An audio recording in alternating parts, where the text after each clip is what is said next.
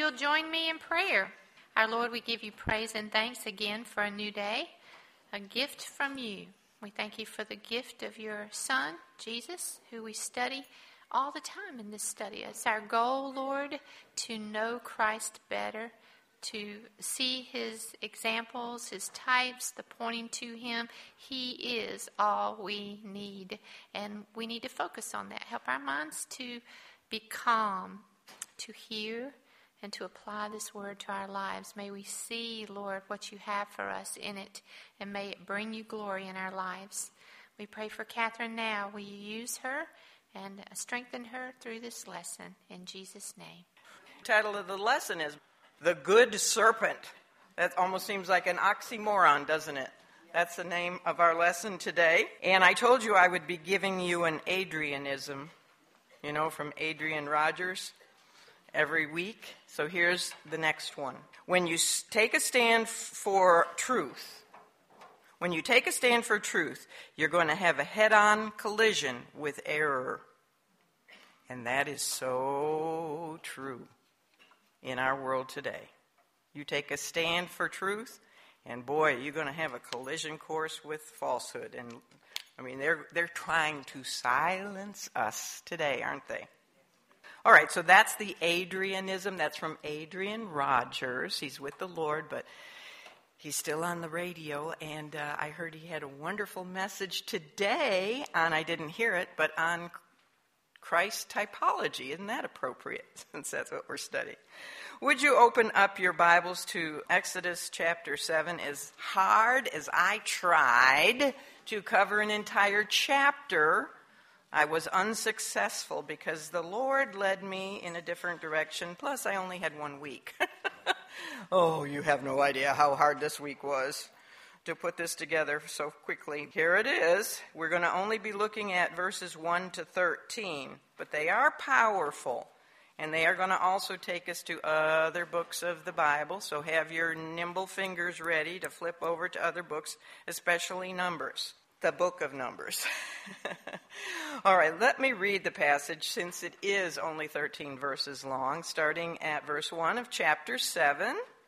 And the Lord said unto Moses, now if you notice, he had just said, I am a man of uncircumcised lips. How shall Pharaoh hearken unto me? So the Lord is answering that question.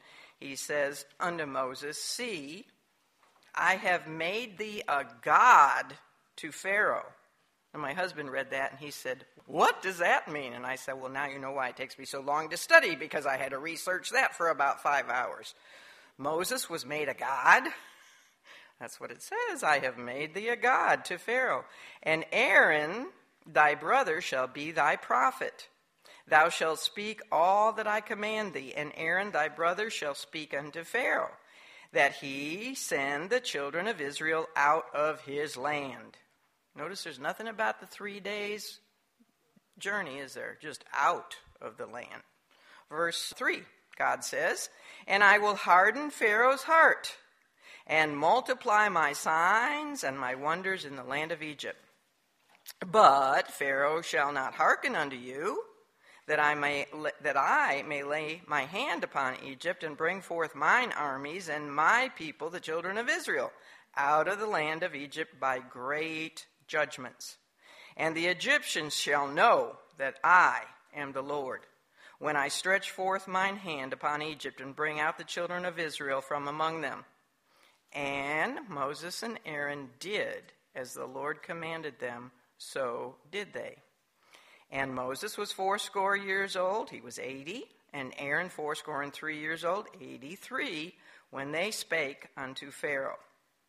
And the Lord spake unto Moses and Aaron, saying, when Pharaoh shall speak unto you, saying, show a miracle for you, then thou shalt say unto Aaron, take thy rod, cast it before Pharaoh, and it shall become a serpent. And Moses and Aaron went in unto Pharaoh, and they did so as the Lord had commanded. And Aaron cast down his rod before Pharaoh and before his servants, and it became a serpent.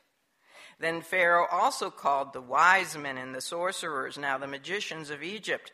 They also did in like manner with their enchantments, for they cast down every man his rod, and they became serpents.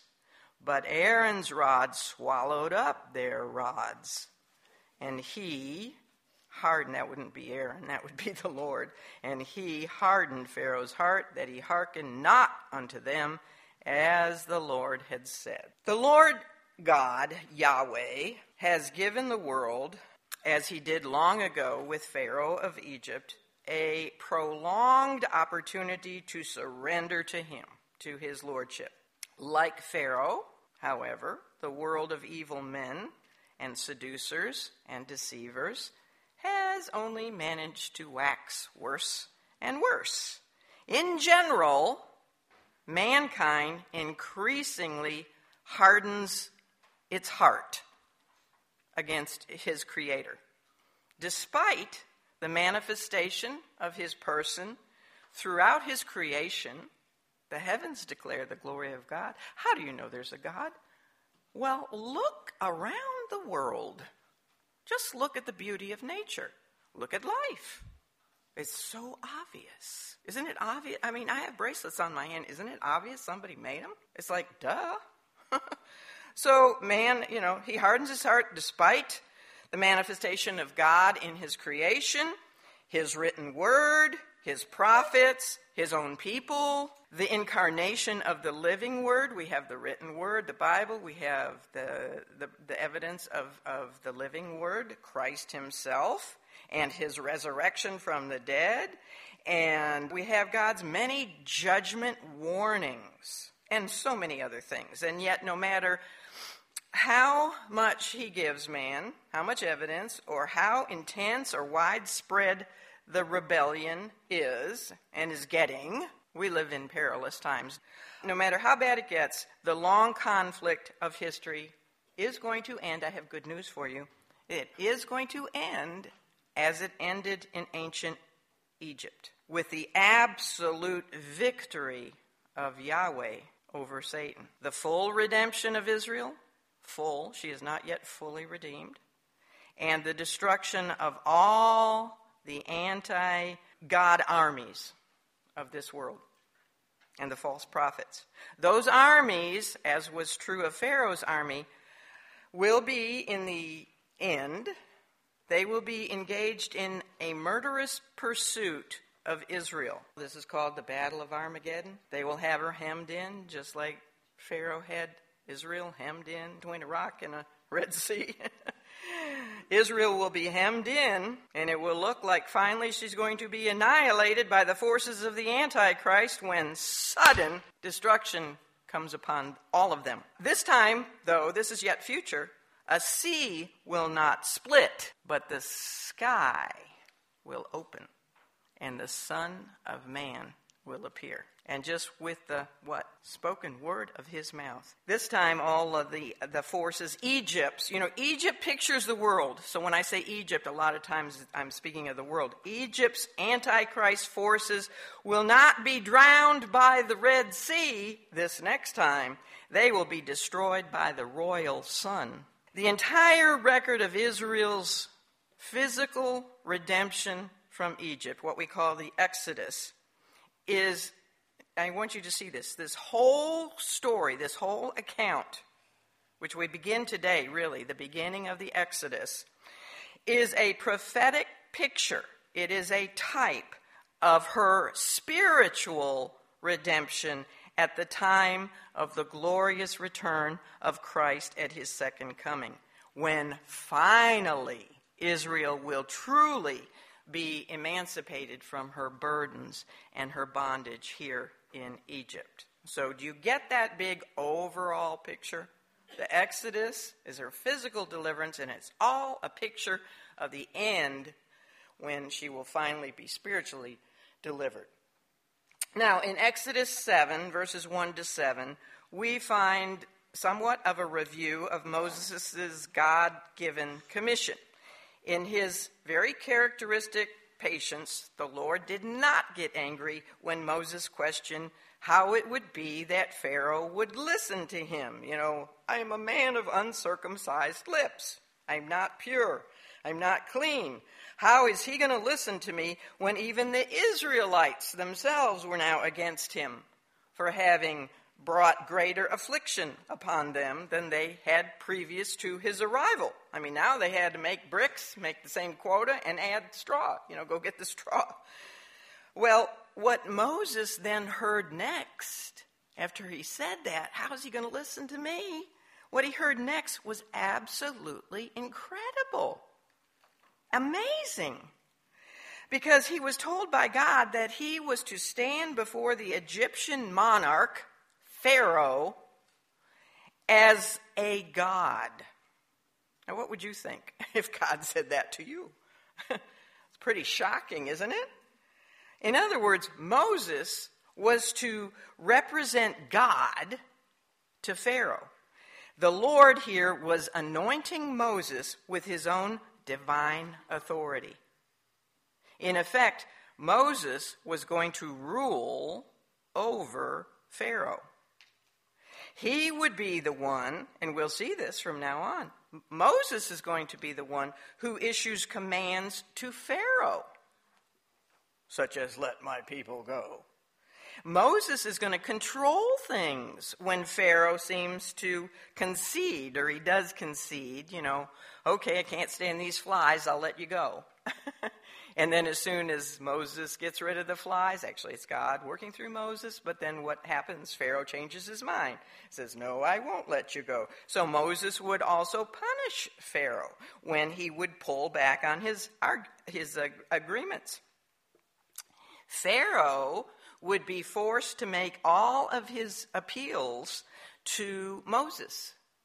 Every time he wanted to pull back on the plagues, he'd have to appeal to Moses. And also, Moses would be like a god in that he was given his own prophet, one who spoke for him. Why was that? Well, that was because of his, oh Lord, I'm slow of speech excuse. So he has someone who's going to speak for him, and who is that prophet who will speak for Moses? His older brother, Aaron. As Moses was not to speak or act on his own without waiting on God, God would speak to him, and then if he had something to say, he'd say it to Aaron, but he was always to wait on God, not to speak or act without God's advice and everything. Neither was Aaron to act on his own. He was not to take the initiative on anything. He was to get his instructions from Moses. Well, regardless of the outcome of the command of God that they had previously delivered to Pharaoh back in chapter 5, verse 1, and that didn't come out too good, did it? That didn't turn out so well.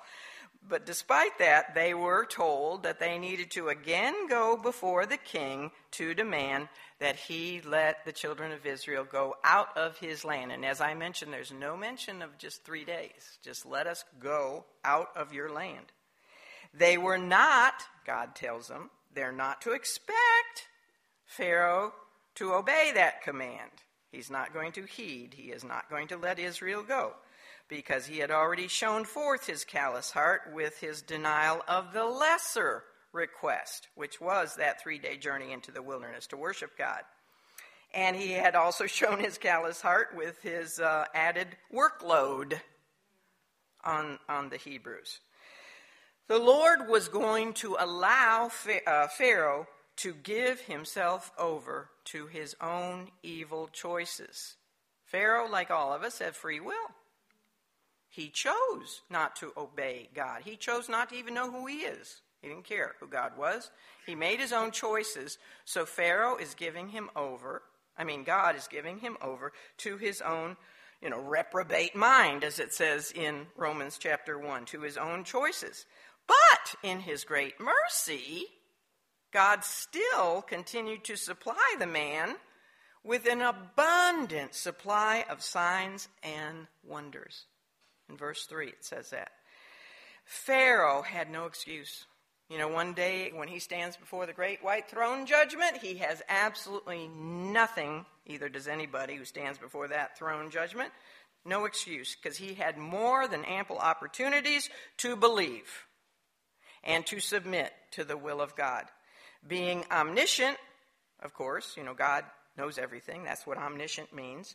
God knew that Pharaoh would not believe and submit. He knew that ahead of time.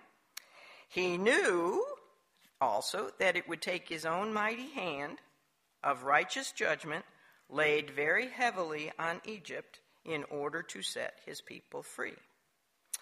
And in doing all this, everything he did in those 10 plagues, in doing all of that, the Egyptians would know what? That he is the Lord. That's in verse 5. So regardless of Pharaoh's disinterest in Yahweh Elohim, he and Egypt would learn the hard way who he is. Not with saving faith, but they would learn, most of them, I should say, would learn the hard way that he is God. The signs and the wonders he presented through his own rods. Who were God's rods? Moses and Aaron. Those were his rods. Through his signs and wonders and using his rods, those would serve as a powerful invitation. Think of the judgments on Egypt as an invitation, an evangelistic invitation to everyone. Pharaoh, the Egyptians, even the Hebrews, probably most of whom were not saved, really genuinely saved. Many of them had turned to idol worship. So his judgments were going to be an invitation to come to him. Look who I am. Look how powerful I am. Come to me in simple faith. And some did. Some did, and we know this because those leaving at the end, finally, in the Exodus, were a mixed multitude. What does that mean? There were not only Hebrews, there were Egyptians as well who left with them in the Exodus. That's in 1238. So yes, some Egyptians, I don't know how many, were saved. And the same is going to be true in the tribulation. You do know that, right? The greatest revival this world will ever see will be during the 7 years of tribulation after the removal of the church. Many, tens of thousands, millions of people will come to believe in the Lord during the course of the great signs and wonders performed not only by his 2 mighty witnesses, he is again going to have 2 mighty witnesses, 2 rods, isn't he? In the end times, like Moses and Aaron, he's going to have 2 mighty witnesses. Many people will be saved through them. Many will be saved through the powerful preaching of 144,000 Jewish evangelists. Just like the Apostle Paul, can you imagine multiplying Paul times 144,000? And no, they're not the Jehovah's Witnesses. They come from each of the 12 tribes of Israel. They are Jews who are going to be on fire for the Lord. And they're going to be witnesses to the Gentiles of the world. Like they should have been all along, right, Israel? And also many are going to come by way of those seal, trumpet, and bold judgments. You see, God uses judgments also as an evangelistic tool to get people's attention. Well, the pair of octogenarian brothers, 80-year-old brothers, were further told that the king was going to ask them, now this next time you go before him, he's going to ask you to show him a miracle. That reminds me of Herod Antipas. Remember when Pilate tried to get rid of Jesus at the trial and he sent him to Herod Antipas, and all Herod Antipas wanted to talk about was a miracle. Show me a miracle. Isn't that pathetic? Jesus wouldn't even speak a word, not one word to Herod. Why? Did he really want to believe in him? Did he really want to know God? Absolutely not. And he had cut off John the Baptist's head. Anyway, Pharaoh, why would he want to ask for a miracle? Well, likely, he has his taskmasters and his spies all over Egypt. So he had heard about the miracles wrought by Aaron before Israel's leaders, the elders. And so he was curious He wanted to see one for himself. And evidently, he had pre-planned to demonstrate how his wise men and his sorcerers and his magicians, by their enchantments to Egypt's gods with a small g, they could duplicate. He was confident that they would be able to duplicate whatever Moses and Aaron might show him. And I say that he probably pre-planned that because they were readily available. They were right there. As soon as he calls them in, they all come. So the king was confident that the power of Egypt's gods was going to belittle the power of the God of the Hebrews, right? He was a puny God because his people are all slaves. So he's very confident that he's going to really show up their God. Well, Exodus 8 through 13 contains the record of the first miracle contest here in this whole Exodus struggle is what it really is. It's a contest. It's no struggle because we know who wins easily. But the real question in this contest, which is between God and Satan ultimately, it's not between Pharaoh and Moses and Aaron. It's not between the magicians and Aaron's rod. You know, it's none of that. Ultimately, it's the contest of the ages between good and evil, between God and Satan. So the real question at stake here in this whole Exodus struggle is, who is the sovereign of the universe? Yes, very good. You answered it correctly. Good, Judy. God.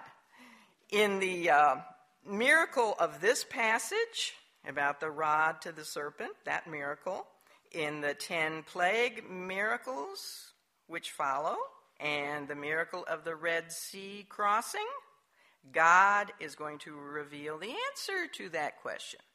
Who is the sovereign of the universe? He is. He is definitely.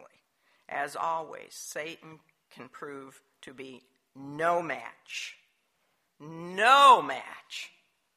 for his own creator. You know, Satan is a creature. He was created by God as Lucifer. He is not the brother of Jesus like the Mormons teach. No, the one who created him is Christ. Well, the Lord instructed Aaron to cast down his rod before the king, and he told him in advance that it would become a serpent. That probably didn't surprise him because they'd already done that miracle before the elders of Israel. Now, as I said, this was similar to the rod serpent miracle that not only Moses experienced at Sinai before the burning bush. Remember when God told him to cast down his shepherd's staff? Okay, so it's similar to that miracle, and it's also similar to the miracle that was performed before Israel's elders back in chapter 4. But there are also some slight differences, some you cannot see in the English, okay? At Sinai, Moses' rod was used. And what was his rod? A shepherd's staff. What was he out there doing? Tending to the sheep. By the way, this is a real, authentic shepherd's staff that my husband brought back from Crete, Greece, for me. Okay, so at the burning bush, it was Moses' rod. Before Pharaoh, it was Aaron's rod. Another difference. The ground upon which Aaron cast down his rod was not holy ground, was it? It was probably there in Pharaoh's palace. Another difference we don't see, like I said, in English translations, but in Hebrew, there is a different word for serpent used in each of the different accounts, Moses's and Aaron's. When Moses's rod became a serpent during the burning bush episode, the Hebrew word for serpent that is used is nachash. I think I mentioned that to you when we studied it. That is the very same word used of the serpent in the Garden of Eden, which Satan possessed in order to deceive Eve. And that serpent was cursed, remember, above any other creature. And that serpent, a serpent, when you see a snake, it has become a symbol, right, of the enmity between the devil and Christ and between the followers of the devil and the followers of Christ. It's a symbol. Now, when God performed the rod to Nechash miracle for Moses, who, remember, when it became a snake, he was told to pick it up by what? By the tail, which is not wise. And when that same miracle was performed before Israel's elders, it was done in order to confirm the word of God. That was the purpose. Moses was having all the doubts, so God showed him a miracle to confirm the word, the message that he was to deliver, right? To confirm the word. That's what they were doing with the elders. It was to confirm that their message was indeed from God. It was also used to demonstrate to those who knew the origin of sin the Lord's power over Satan. Now, did the Egyptians know the origin of sin? No, they didn't, because it was passed down among the Hebrews, right? And Moses hadn't written Genesis yet. So they didn't know the origin because they had turned on God. I mean, they could have known it that's another lesson right there. But anyhow, they didn't know the origin of sin. So, but the Hebrews, Moses, and the elders would understand that when he picked up that serpent by the tail, the most dangerous part, it was showing the Lord's power over Satan. They would get that message. Now, when Aaron's rod became a serpent in verse 10 of our lesson here, the word is not Nechash. It is Tanin. You don't have the board to write on, but it's Tannin. And the very first use of that word in the scripture is in the first chapter of the Bible, Genesis 1:21. If you want to look at it, the Tanninim, that's plural, Tanin, Tanninim, when you add an im, it makes it plural. They were the very first living creature God ever made, according to the Bible.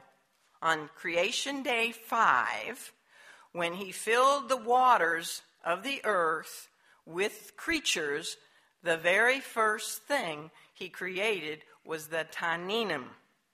And in the King James, it's translated as great whales.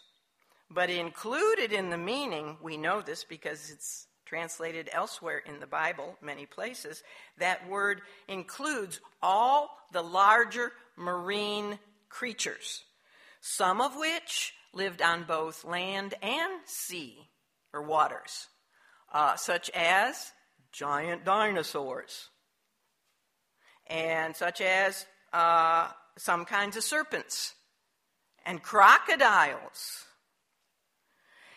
The original Tanninim, like everything else God created, were pronounced what?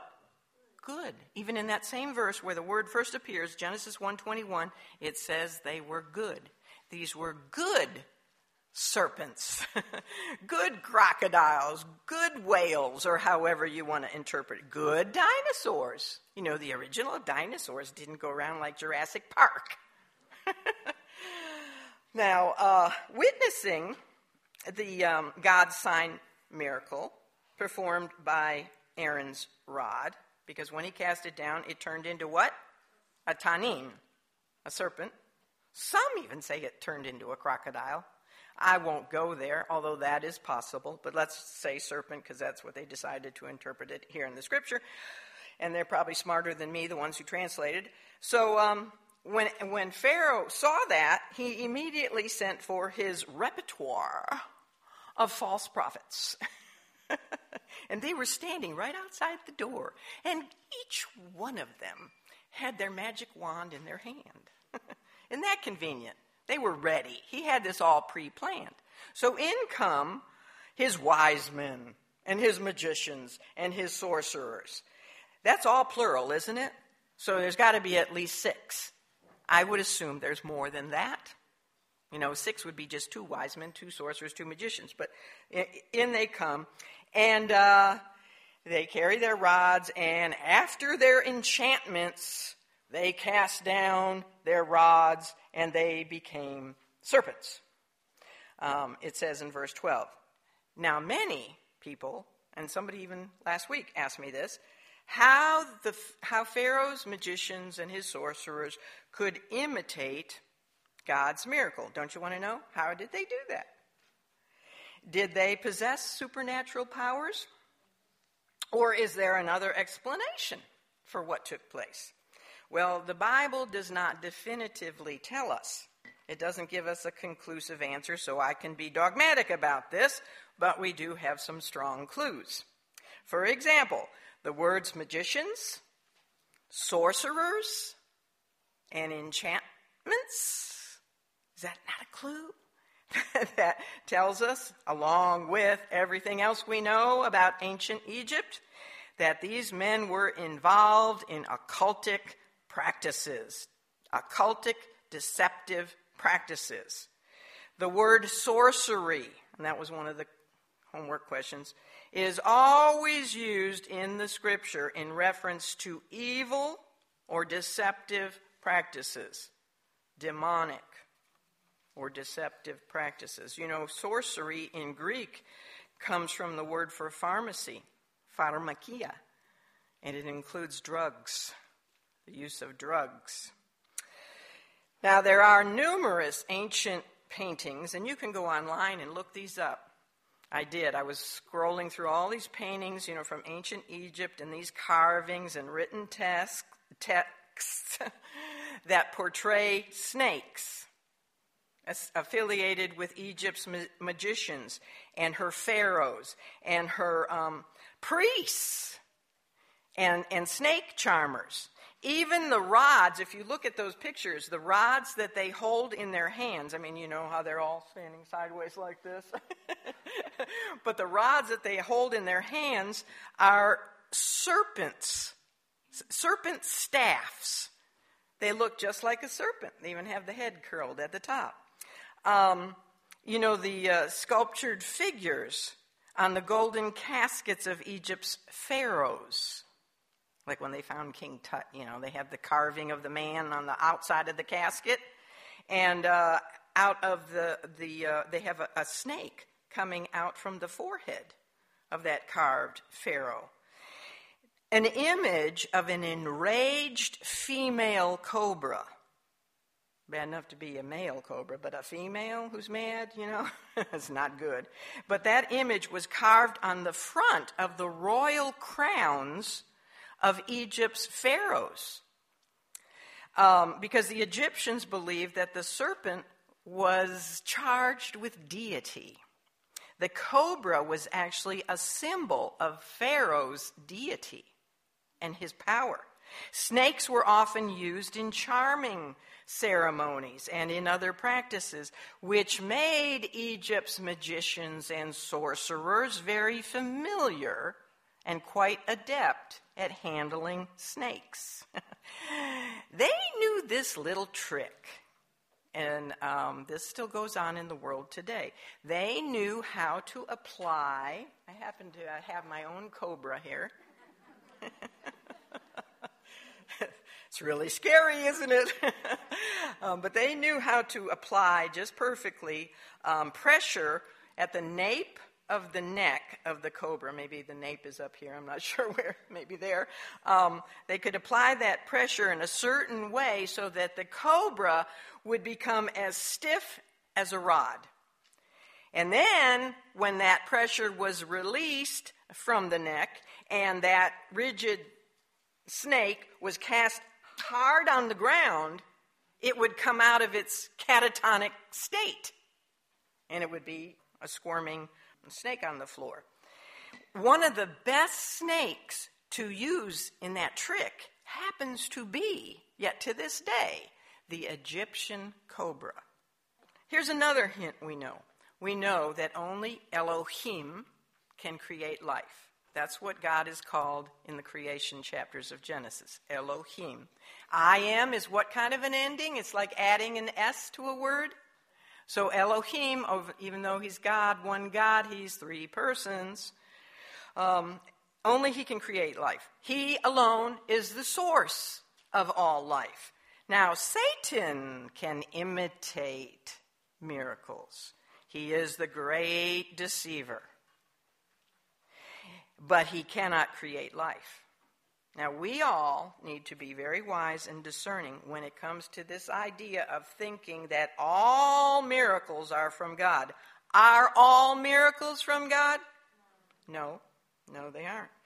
There were other Egyptian magicians back in Joseph's day.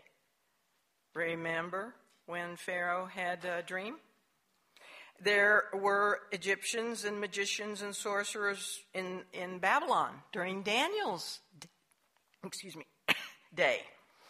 They were all engaged in occultic practices. There have always been these kind of people throughout human history.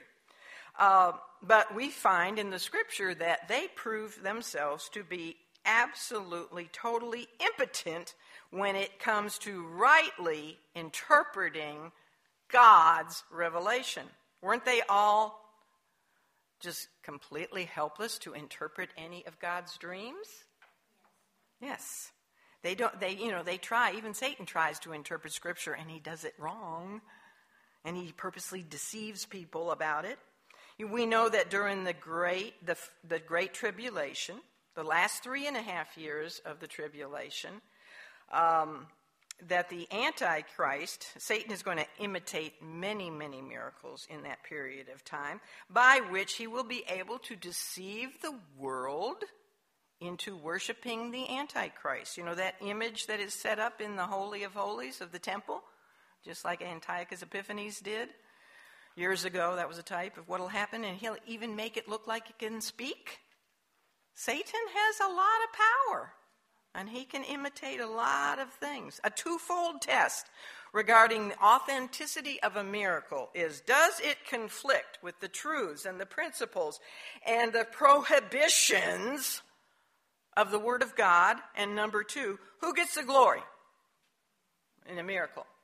Always ask yourself that. Does God get the glory with that miracle? Or could someone else be getting the glory with that miracle? Well, I have a question for you. This is a trivia question. We happen to know the name of two of these magicians. Do you know that? Who would like to tell me the name of two of Pharaoh's magicians? Probably the chief magicians or sorcerers. Who knows? You will get an extra piece of cake. Or whatever you want. No, not a... You'll get a free Daniel book. Anybody in here? Free Daniel book. Oh, Pat? I said Aladdin. Aladdin. You got it. Aladdin. Who? You're going into our Greek mythology, my dear. That's the one with the snap. That's a good guess. No, it's in the Bible. Their names are in the Bible, in the New Testament. Oh, Paul told it. Paul. You got it. You get a free Daniel book. Yes. Wow, you are smart. That is wonderful. Janus and Jambres. Does that sound familiar? That's Paul told us that 2 Timothy 3:8. As I said, they were probably the chief magicians of Pharaoh in this day. You know, when the serpent miracle was performed. Paul said that they opposed Moses by resisting the truth of God with their corrupt minds. Why did they have corrupt minds? Well, because they were involved in occultic practices. They were cunning wizards who engaged in the art of legerdemain. Now, here's another free Daniel book. If anybody can tell me what legerdemain is. Going once. Legerdemain. Going twice. Legerdemain, now you're going to learn a new vocabulary word, is the art of deceiving the eye by sleight of hand. Okay. They were experts at legerdemain. people that do card tricks and the cups as they swirl the cups around. And that's called ledger domain. And with their enchantments, evidently what happened when all these guys came in and threw down their particular rods, they all had a rod in their hand. It tells us that. Evidently, they each produced a tanin from each wise man and sorcerer and magicians. Remember I said there's at least six? So this, and it says this, Exodus 7:12. For they cast down every man his rod, and they became serpents. So I never noticed that little detail before, but that floor must have been covered with serpents or crocodiles or whatever. I would want to get out of there. And Pharaoh, oh my goodness, he is really feeling puffed up. He is feeling good about his gods. Not only had they been able to duplicate what God did through Aaron, but they even far outnumbered God's one creature. You know, he has one snake down there, and they have all, I don't know how many, but at least six. But he's feeling all great about himself. He has this false sense of supremacy and conquest, and just like that, it vanishes. As with his own eyes, he watches as God's serpent swallows up each and every one of their serpents. How did that happen? Actually, it's interesting because if you look at verse 12, here's the exact words. It says, Aaron's rod swallowed up their rods. Now, some people say, you mean they turned back to rods and Aaron's rod swallowed their rods? I don't know. That's what the scripture says, doesn't it? But I don't know how a rod has a mouth. I would think that rod and serpent are synonymous here, but that's just guessing. Whatever happened, no sleight of hand, no ledger domain could do that. And they're all just like, whoa, what just happened? Now, perhaps the difference for the change in the Hebrew word for the rod tanin miracle that was just performed before Pharaoh, who represented Egypt, the whole world really, was intended to demonstrate that the Lord is the creator. Remember the first time that word is found in the Bible? It's as God's creation. It's the first living thing he ever created. And because he's the creator, he is also the master of the entire universe. Now, Pharaoh himself never saw the change in the Hebrew words that were used between Moses' miracle and Aaron's miracle, right? Because he never saw the Bible. Hadn't been written yet. But who would see that change in words? The Hebrew people. And all, like us, who have come to believe in the Word of God and take the time to study, read it and study it. We would see that change. And so when reading Moses' account of the Exodus, we are to always remember that Yahweh has dominion over Satan, represented by the Nachash of Moses' rod, which he subdued by picking it up by its tail. God has dominion over Satan because of the fact that he is the creator. And that is represented by the tanin of Aaron's rod, which swallowed up all the taninim of the sorcerer's rods. The word tanin is also found in Psalm 74:13, where it refers to dragons in the waters. And now a dragon could be some kind of a huge reptile or a dinosaur back before the flood. There were dinosaurs, but it's called a dragon in the water. Ezekiel 29:3 is really interesting because there the word tanin actually describes Pharaoh of Egypt. It says, it calls the Pharaoh king of Egypt the great dragon, the great tanin that lieth in the midst of his rivers. Elsewhere in the scripture, it is used metaphorically to speak of kings or nations who oppress Israel, persecute Israel. We have a lot of taninim in our country today. When Aaron's tanin swallowed the Egyptians' taninim, Pharaoh was totally without excuse, to dismiss evidence that so strongly was presented that the God of the Hebrews was more powerful than Egypt's pantheon of gods and goddesses. I mean, that was pretty evident. Their snakes disappeared down the mouth of Aaron's rod. Egypt's priests had the view that swallowing not only demonstrated the destruction of the thing that was swallowed, that's pretty obvious. You know, if a frog gets swallowed by a snake, that's kind of the destruction of the frog. But they also had this belief, the priests did, that the thing that swallowed the other thing acquired the power and the knowledge of the swallowed up victim. So if I was to swallow up Terry, suddenly I would have all Terry's power and her knowledge. That would be great. So that's what they believed. Pharaoh's response to all this, and Pharaoh knew this. You know, all the Egyptians believed this. So Pharaoh's response was to resist, wasn't it? He resisted the evidence right in front of him, and consequently his heart became even further hardened. Now, from the Exodus 7 account of Aaron's rod serpent swallowing the rod serpents of Egypt's phony, baloney spiritual leaders. From this account all the way to the end of the Exodus, when they have crossed the Red Sea and the people are really, really happy because they're free, and Moses writes a song called the Song of Moses. It's in Exodus 15.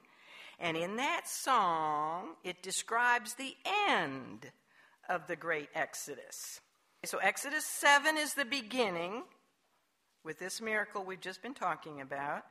And the end is described in Exodus 15. And guess what Moses wrote? He talked about Egypt's army being swallowed up. That's exactly the words he uses. By the waters of the Red Sea. So first miracle to the last miracle. We have a picture prophecy of the Lord's humiliating defeat of Pharaoh and Egypt and the real enemy behind them, Satan. And the word that connects the first and the last events of the Exodus, the humiliation defeating process of the Exodus, the word that connects the two is swallowed. And that's in, did I tell you, Exodus 15, verse 12. Now, another aspect of this prophetic picture concerns the rods. Now, a rod was a symbol of authority and power and rulership. A rod or a scepter also symbolized the power of life or death, especially when it was in the hands of a king or a leader. Do you remember when Queen Esther went before King Ahasuerus, her husband, saying, if I perish, I perish? Why would she perish? If he didn't hold out the scepter to her, because she hadn't been invited, she came in on her own. If he hadn't held out the scepter, she would have been put to death. But he did. So this it symbolized the power of life and death. Now Moses' rod was symbolic of a good shepherd. He had this kind of a rod, a staff, a shepherd's rod. It symbolized his good shepherd role over God's sheep. Of course, it was also the weapon that he would use to drive off coyotes or snakes. You know, I got to thinking when he threw that staff down on the ground and it became a snake, he lost his weapon to kill that snake, didn't he? But this was also a weapon. Now, some believe that Moses and Aaron shared the same rod, that they just passed it back and forth between one another. And you'll read a lot of commentaries that say that.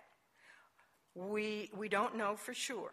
It's confusing when you read it, but it usually says Aaron's rod or it says Moses' rod. But we do know, one thing we do know is that Aaron's rod was placed into what? Anyone know? Very good. It was placed into the Ark of the Covenant. Remember when it budded? Okay, well, we're going to talk about that a little bit later in the lesson. But the Ark of the Covenant was only so big. It wasn't very big. So Aaron's rod could only be 3.75 feet tall, not even 4 feet tall. That's why I brought this one. It's about that big, Aaron's rod. Whereas a shepherd's staff was always much longer. So I would say that they were different. Aaron had a rod and Moses had a rod. Now, Aaron's rod identified him as the leader of the tribe of Levi. It also identified him now and from now on as Moses' prophet. Later, when it did bud, it identified him as the head spiritual representative of God for Israel, because he was made the first what? High priest. Aaron became the first high priest. So he was the head spiritual leader for all Israel. And in truth, because of that, Aaron was also the supreme spiritual representative of God for the entire world, because Israel was the only nation to retain the knowledge of the true God. And all of this additionally was prophesied when it was Aaron's rod as the spiritual representative of the entire world for God, when his rod swallowed up Egypt's rods. That's another typology that was presented, and a prophecy typology. So all in all, the first miracle of the Exodus account was a prophetic presentation of the end of the beast, Pharaoh. And he was a beast of a man who greatly oppressed God's people. And he was a picture, a type of all of the antichrists of the world, including the final Antichrist with a capital A, who is known as the beast out of the sea in Revelation.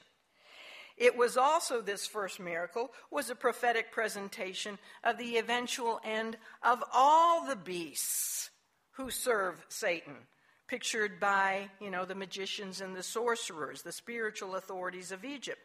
They represent the many false prophets of this world, including the final one, who serves side by side with the beast out of the sea, the false prophet. And he is known as the beast out of the what?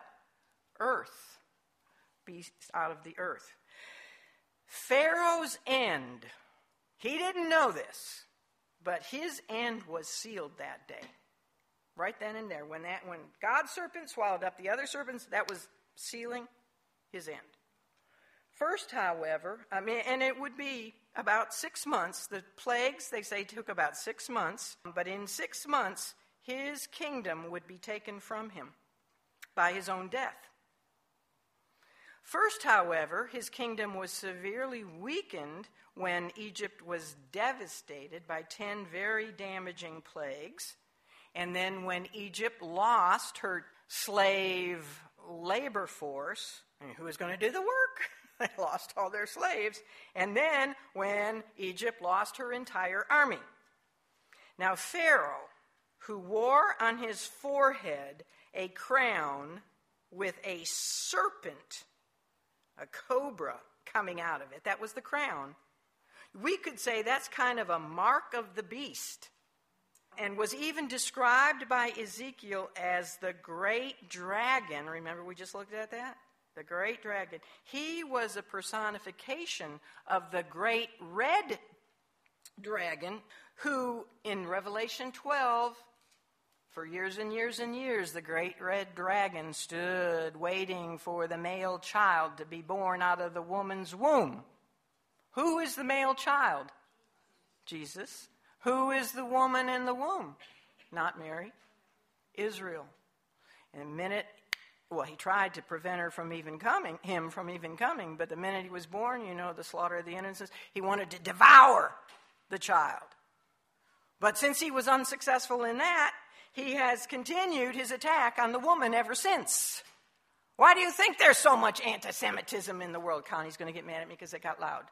I stand back. She says, I'm going to wake up the babies. But you know why there is so much anti-Semitism in the world? It's all satanic. He's still after the woman who bore the male child. And so it yet continues to this day. Pharaoh is the symbol of Satan's ongoing opposition to God's people.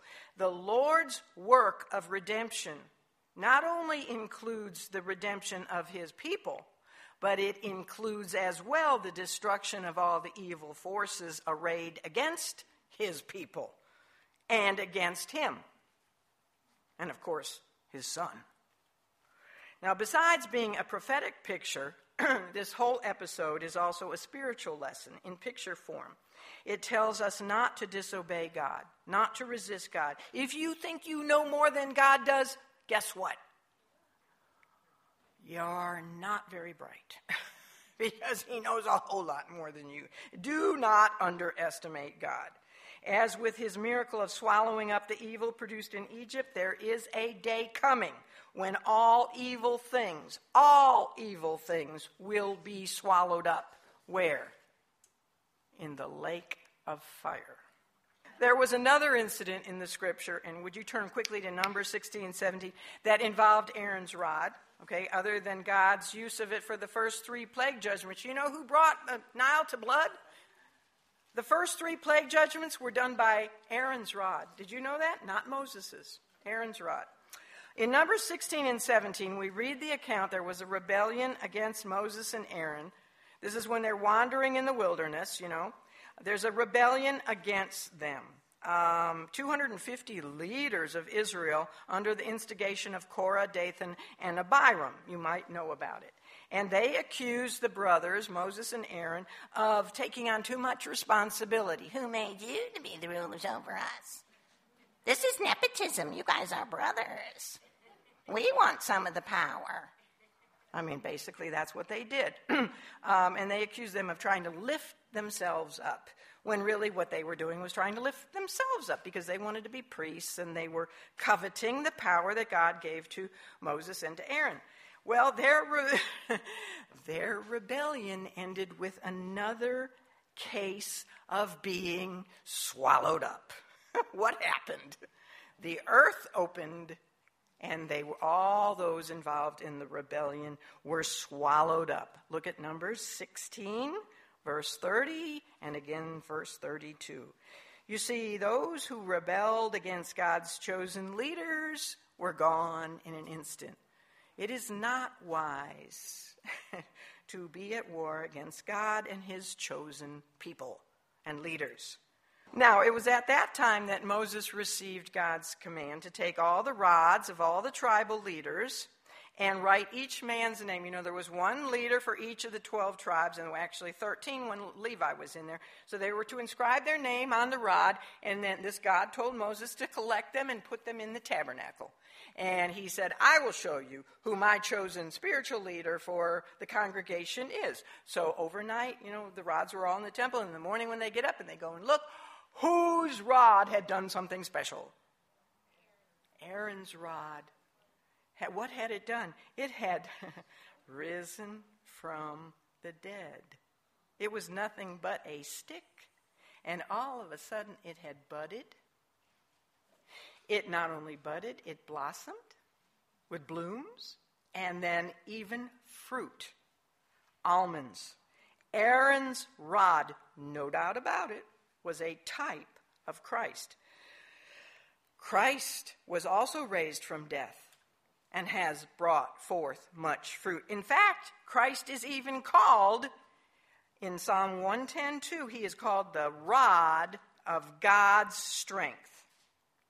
Now, that's the verse that says, the Lord said unto my Lord, sit thou at my right hand. David wrote that. And the Jews always wondered, what does that verse mean? How can God say to God? Because it actually says, Yahweh said to Adonai. So they said, how can God speak to himself and say, sit at my own right hand? And they were puzzled about that, and they just kind of tried to skip over it, and they said, well, David... Who was David's Lord? David didn't have any Lord except God. He calls him my Adonai. Anyway, it's very confusing, and they tried to avoid it, but Jesus had directly addressed it, of course, to the Pharisees when he came, and he explained it. And he told them how God could sit at his right hand, because he said God the Father was speaking to God the Son. Duh. And that's why it was not blasphemous for him to claim to be the Messiah, Adonai. They all knew it was a messianic passage. They knew it spoke about the Messiah. The rod of God's strength was the Messiah. And so he says, no, it's not blasphemous for me to claim to be the Messiah and the Son of God. It's not blasphemous to be the Son of Man and the Son of God. It's not unscriptural. Look, this is what it's been saying all along. And then, of course, it says that the rod of his strength would come out of Zion to rule over his enemies. The Father was speaking of Christ, David's Adonai, David's Lord. He's the rod who will one day. Currently, where is he? Sitting at the Father's right hand. But one day he is going to, just as it says in that psalm, he is going to rise up and he's going to rule out of Zion. Zion is Jerusalem. Now, some have wondered why it was Aaron's rod, not Moses' rod, that was so special that it was kept in the Ark of the Covenant. We know this in Hebrews 9:4. It was kept in there with the 2 stone tablets of the 10 commandments and a golden pot of manna. Why Aaron's rod? Well, for one thing, Moses' rod wouldn't have fit. But yes, they were all three of those items were very strong Old Testament material types of Christ, pictures of Christ as the giver of the law, the stone tablets, the giver of life, the manna, and the giver of eternal life, resurrection life, Aaron's rod that came to life. The stone tablets, which were written with God's finger, represent Christ as the Word of God. The golden pot of manna pictures him as the divine, golden, speaks of divine, bread of life. Didn't he say, I am the true bread of life that came out of heaven? Aaron's rod represents him in a number of ways as the resurrection, the rod of God's strength, the Messiah, the rightful high priest of his people, as the good serpent who has already defeated the evil serpent and one day will swallow him up forever in the lake of fire. Now, one more and we'll be done. There is another good serpent in the scripture. Okay, now turn over to Numbers 21. Another good serpent besides the Tanin of God's original creation in Genesis 1. And besides the Tanin that God created out of Aaron's rod, there is the account of a good serpent found in Numbers 21, verses 6 to 9. Okay? This takes place at the end, the near end of Israel's wilderness journey. She's been walking around in the wilderness for how many years? 40 years. And that was punishment for her lack of faith in God that she could conquer the Canaanites. By this time, Aaron is dead, and Moses is really old, and he is near to the time of his death. And what do the Israelites do? What were they famous at doing? Grumbling and murmuring. So they come against God and Moses, and their complaint is lack of water and their miserable dietary conditions. They said they were sick and tired of eating hot now Krispy Kreme donuts. That's what I think of every time I eat one of those. Oh, it's like I say, this is manna from heaven. They were tired of eating manna.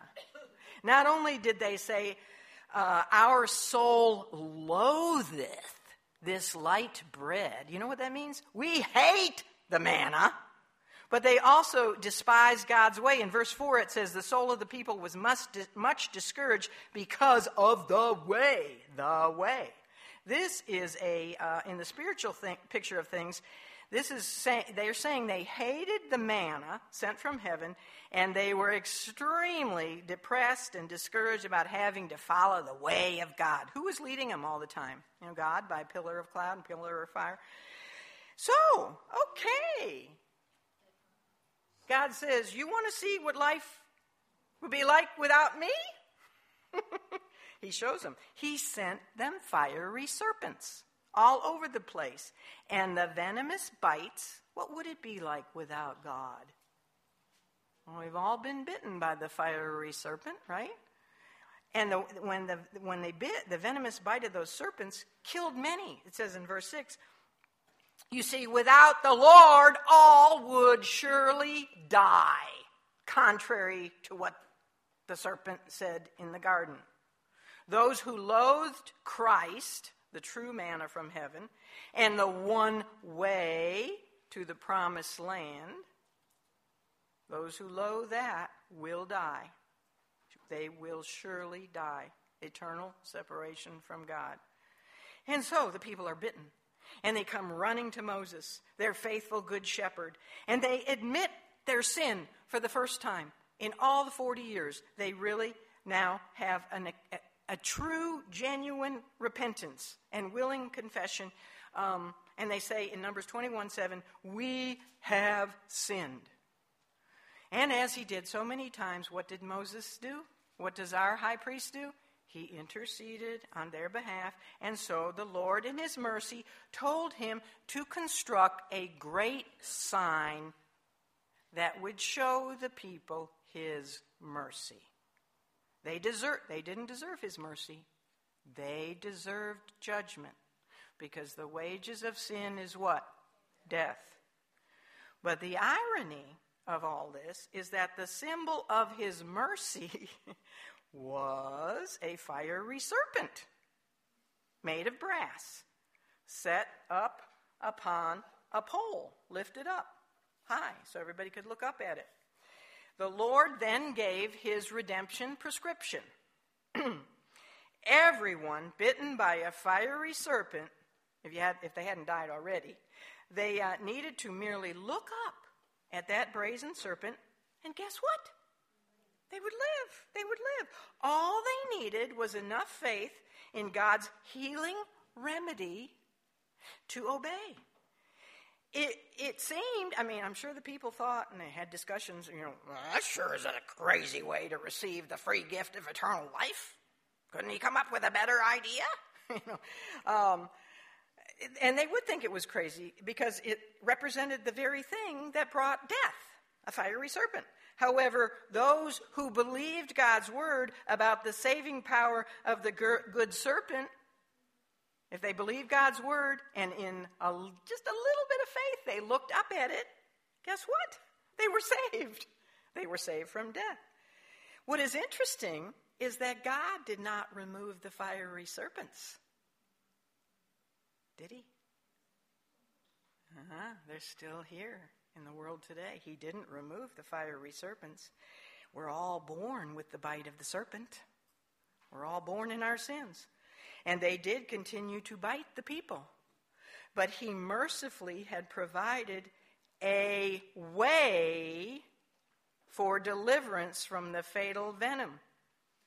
Did he put up a statue of Buddha and Muhammad and all the different gods and the Egyptian gods all over the place? Or did he provide one remedy, one way?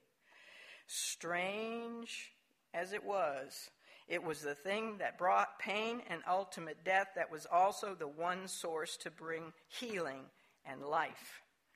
At the same time, a serpent was both the source and the antidote of the poison.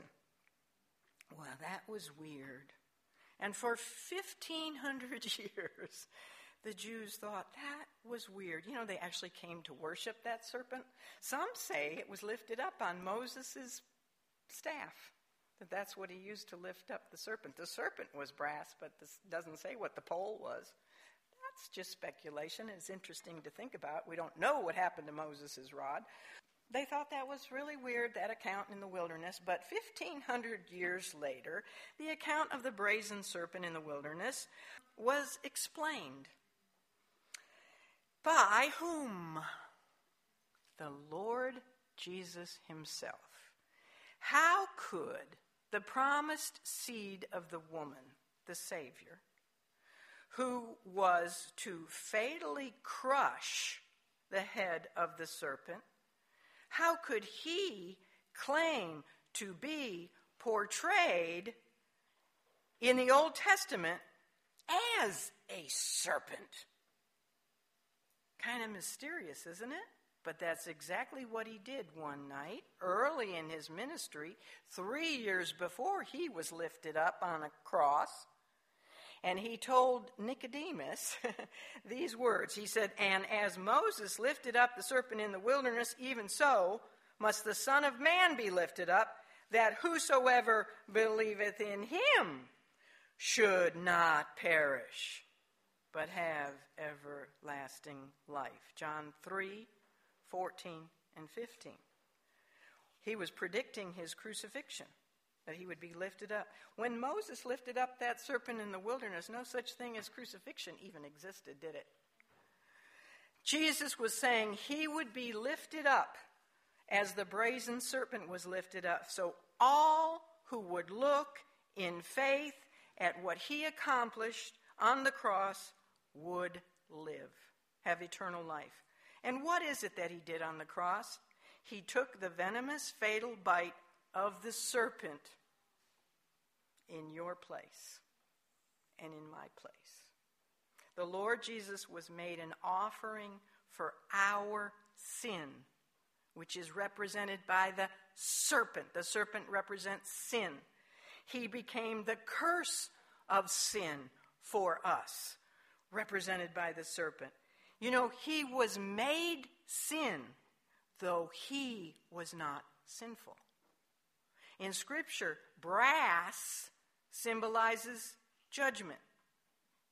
He took our judgment in our place. The pole, of course, pictured the cross. There is no judgment for sin for those in Christ. He is the good serpent who swallows up the bad serpent. And this truth was predicted in Exodus 7 with Aaron's rod serpent, and again in Numbers 21 by the brazen serpent.